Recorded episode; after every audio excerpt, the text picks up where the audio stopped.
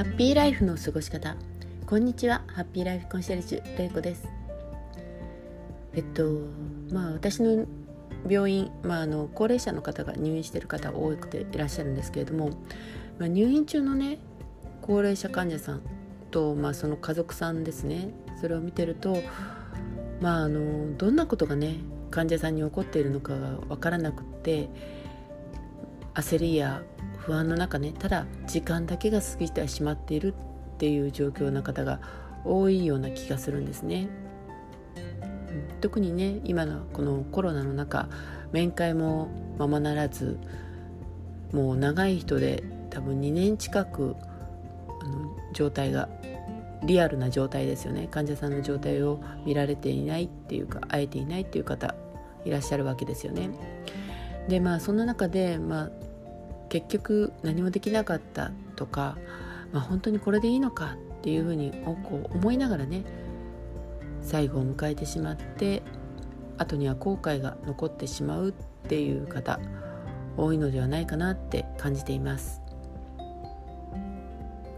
もうねあのまあ、この2年近くの入院生活っていうことだけでなくて、まあ、突然想定外な不幸って起きますよね。でまあそれに対してね、まあ、最初やっぱり想定外なので何もできないっていうことみんなあると思うんですよ。だけどね、まあ、あのその想定外っていうことの時期っていうのは、まあ、自分が受け止めればもう想定外ではなくなるっていうか現実を受け止めればねそれはあの受け取ることができるので、まあ、ゆっくりでもね事態をその受け止めるっていう覚悟をしてもらってで何かしら何かしらですねこう行動につなげていける人ってっていうのはあのー、さっきもね言ったような結局何もできなかったとか、まあ、こんなこれでいいのかっていうことを、まあ、感じることが少なく、まあ、最後まで幸せを感じられる環境というものをね作っていけるんじゃないかなって思うんですね。でそれにはねまず受け止めるために前を向いてそしてその解決策の扉の扉をですね開けるっていうことが大事なんじゃないかなって思います。でもね、まあ、そうは言っても、まあ、やっぱり嫌なことからは逃げ出したいしこうドキドキとか不安とかはできるだけ感じたくないしましてや何からね手をつけなきゃいけないかわからないじゃないっていうことあると思うんですよ。うん、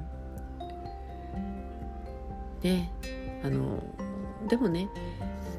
でも、まあ、あの想定外の出来事に、まあ、心が不安になるのはね誰しも経験してることなんですよ。あなただけじゃないです。みんな経験してます。でもその想定外の出来事をですね受け止めるという覚悟をして受け止める。それができるとこう次の行動何かしらのね方向性を持った次の行動につなげられるんじゃないかなって思うんですね。でもしかするとそのちょっとした行動が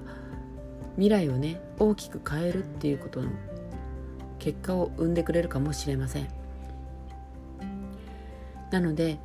あなたが今起きている想定外の出来事想定外の不安不幸な出来事不安な出来事それにあの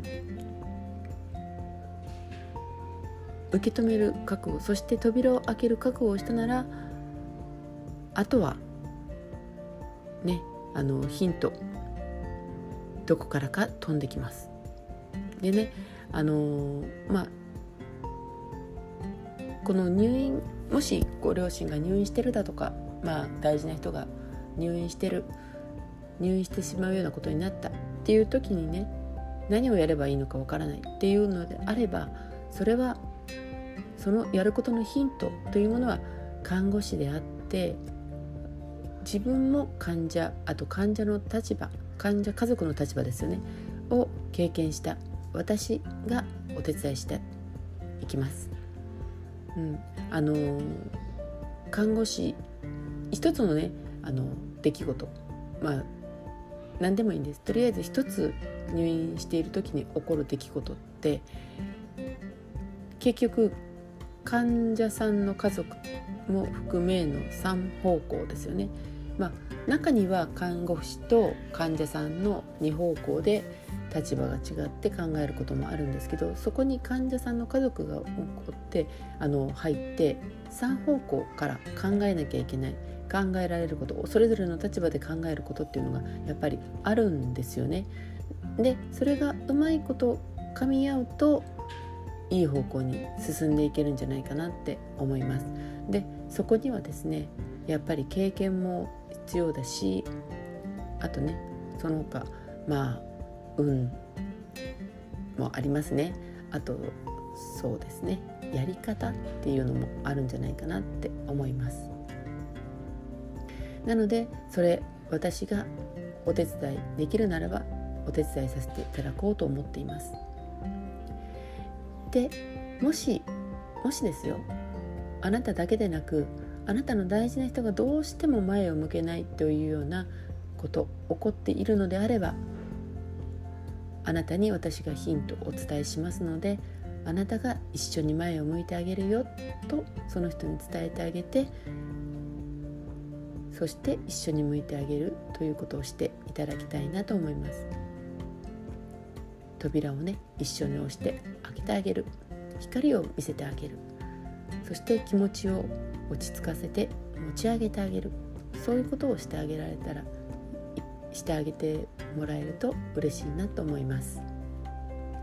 うん、もうねあのまあ入院って多分まあ中にはしたことある人いると思うんですよ。だけどそうじゃなくて全くもって本当に自分も健康でで親やね兄弟も健康で何一つ経験せずして突然やってくるっていう人もいると思うんですよ。でもねどちらにしてもねその時その時でやっぱり違うんですよね。うん、大きく違うっていうことはないかもしれませんけど小さなことが違うとそれがストレスになって前の時は大丈夫だったのに今回はダメだっていうこともやっぱり何回かねこう入院を繰り返しているような人っていうのを見ているとあるのかなっても思います。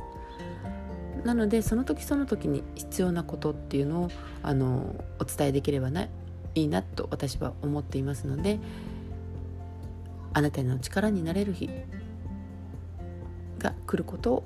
私も望んでいます、はい、そしてまあその日が来るまでというかねあの今日もあなたがそんな日をちゃんと立ち向かっていけるように今日も笑顔であることをさらには祈っています。はい。では今日もあなたが笑顔でありますように。ハッピーライフコンシェルジュ玲子でした。ではまた。